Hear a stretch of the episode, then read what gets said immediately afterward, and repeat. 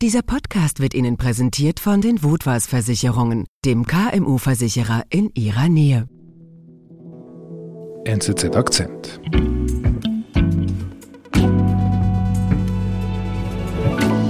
While traditional financial analysis still anchors investment decisions, Lieber Lorenz, was hören wir da?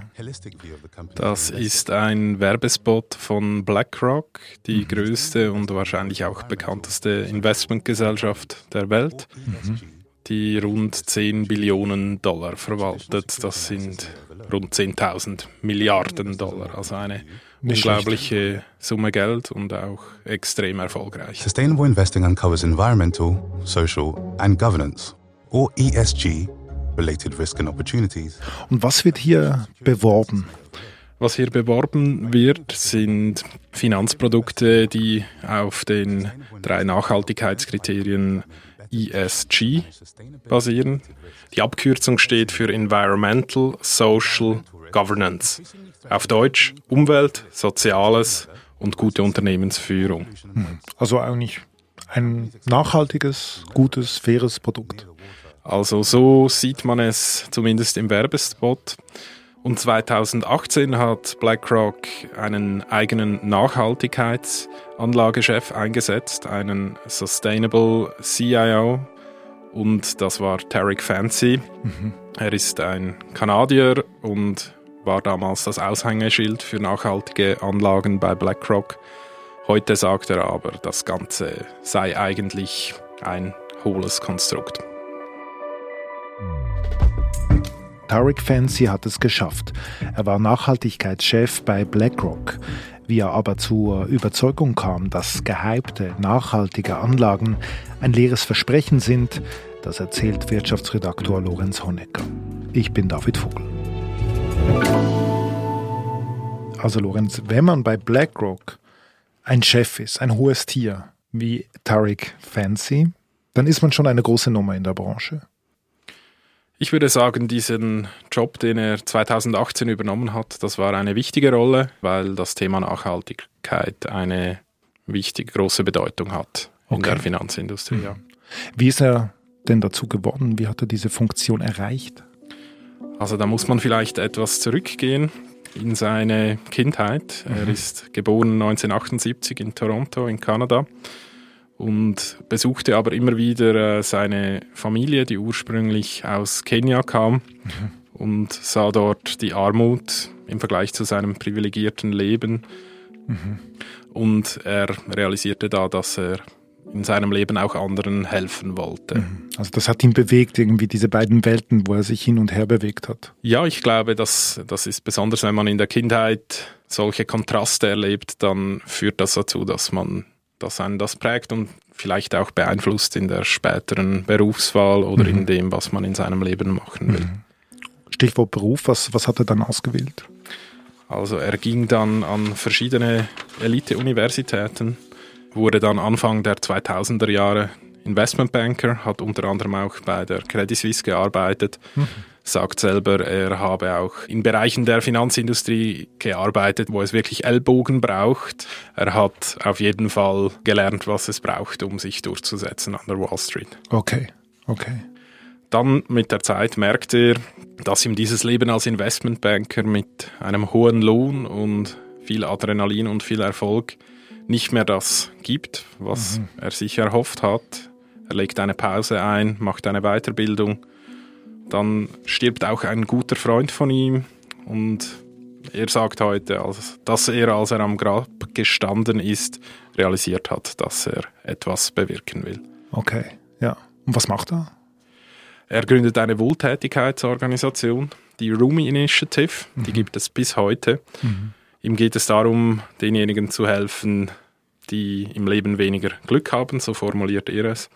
Und er verschafft äh, mit seiner NGO Kindern in über 200 Ländern Zugang zu Technologie zu verbreiten. Okay, er ist wirklich äh, unterwegs, macht etwas Gutes für die Bildung, aber du hast am Anfang des Gesprächs gesagt, er, er war auch bei BlackRock, bei diesem Größen, bei diesem Giganten der Investmentbranche. Wie, wie geht das zusammen? Was ist dann passiert? 2018, da hat ihn BlackRock auserkoren als neuen Anlagechef für nachhaltige Anlagen. Und der Grund dafür war diese seltene Kombination aus Investmentbanker und Wohltätigkeitsaktivist, die mhm. es wahrscheinlich so fast nirgends gibt. Mhm. Als Anlagechef für nachhaltige Anlagen war es unter anderem sein Auftrag, dass er den Portfolio-Managern, das sind die Leute, die die Strategie für alle Anlageprodukte festlegen, dass er diesen Leuten näher bringt, wie sie ESG-Kriterien in den Selektionsprozess einbinden können. Mhm. Und er hat sozusagen auf Umweltstandards, auf Sozialstandards hat er geschaut und dann mit den Portfolio-Managern darüber gesprochen ja, es ging wirklich darum, dass man nicht nur schaut, hat das Unternehmen gute Gewinnaussichten, sondern man schaut auch, hat das Unternehmen eine gute Nachhaltigkeitsstrategie. Okay. Nachhaltige Anlageprodukte wurden damals immer mehr zu einem großen Trend, wahrscheinlich mhm. auch angefeuert durch die Klimabewegung, die damals mit Greta Thunberg einen Höhepunkt oder einen ersten Höhepunkt erreichte. Mhm. Und für die Finanzindustrie war es natürlich naheliegend, dass sie sich auch in diesem Bereich engagieren. Mhm. Das heißt, 2018 beginnt Fancy dort bei BlackRock. Wie läuft es ihm? Als er seinen Job begonnen hat, hat er relativ schnell gemerkt, dass die Portfolio-Manager, die ja wirklich ja, sehr äh, kompetente intelligente Leute sind und auch sehr ehrgeizige Leute sind, ihn zuerst nicht wirklich ernst genommen haben. Mhm. Laut Fancy war das Hauptproblem, dass vor ihm, also bevor er gekommen ist, war es das Philanthropie-Team, mhm. das mit den Portfolio-Managern diesen Dialog geführt hat. Mhm. Philanthropie, kannst du das erklären, was das heißt? Ja, das ist einfach der Oberbegriff für Wohltätigkeit, so wie ich ihn verstehe. Und mhm. Fancy sagt, dass die Portfolio-Manager ihn damals äh, zu Anfangs nicht ernst genommen haben, weil sie den Eindruck hatten, das ist jetzt wieder so ein Kumbaya-Typ, der. und dem muss man jetzt einfach ein bisschen zuhören und nett lächeln und dann ist wieder gut. Mhm. Und er wollte natürlich etwas anderes. Er wollte, dass sie wirklich diese ESG-Kriterien ernst nehmen und ja, sein Auftrag war es auch, dass man diesen Anlagetrend im Unternehmen verankert. Mhm. Und wie schafft er das? Also was macht er dafür, dass man auf ihn hört? Also als er gemerkt hat, dass er nicht ernst genommen wird, hat er realisiert, dass er seinen Ansatz ändern muss und auch gewissermaßen seine Glaubwürdigkeit etablieren muss gegenüber diesen Finanzprofis und hat ihnen dann auch gesagt, ich rede jetzt etwas salopp, Jungs, ich weiß, ihr habt eine treuhänderische Pflicht, Ihr müsst das finanzielle Interesse eurer Kunden zu oberst priorisieren. Und wenn diese ESG-Kriterien nichts bewirken, dann müsst ihr es auch nicht machen. Dann ergibt es auch keinen Sinn. Aber er hat ihnen wie klar gemacht, es geht ihm nicht darum, jetzt eine Pseudo-Veranstaltung zu machen, sondern er wollte sie wirklich dazu bringen, dass sie das ernst nehmen und in den Anlageprozess einbinden. Mhm. Und er sagt auch, die Leute hätten ihn dann ernst genommen und haben begonnen, mit ihm zu arbeiten. Also mhm. er äußert sich da überhaupt nicht negativ oder respektierlich über diese Leute. Mhm. Aber gleichzeitig sind in ihm selber Zweifel gewachsen. Mhm. Diese Zweifel bestehen aus zwei Teilen. Erstens zweifelt er, ob es wirklich finanziell Sinn ergibt, auf diese ESG-Kriterien zu setzen. Weil wenn es finanziell wirklich so lukrativ wäre, das zu machen, dann so zumindest seine Logik, dann würden die Portfolio-Manager das längst selber tun. Mhm. Und der zweite Teil seiner Zweifel, der betrifft die Frage, haben diese Anlageprodukte wirklich einen positiven Effekt auf die Umwelt? Machen sie etwas gegen den Klimawandel? Und auch da beginnt er skeptisch zu werden. Wir sind gleich zurück. Na, vertrauenswürdig, menschlich, proaktiv. Bei den Votwas Versicherungen leben wir diese Werte. Seit 125 Jahren stehen wir KMU in Versicherungsfragen schweizweit zur Seite. Deshalb wissen wir, worauf es ankommt. Wir beraten Sie persönlich, um mit Ihnen gemeinsam die beste Versicherungslösung für Ihr Unternehmen zu finden.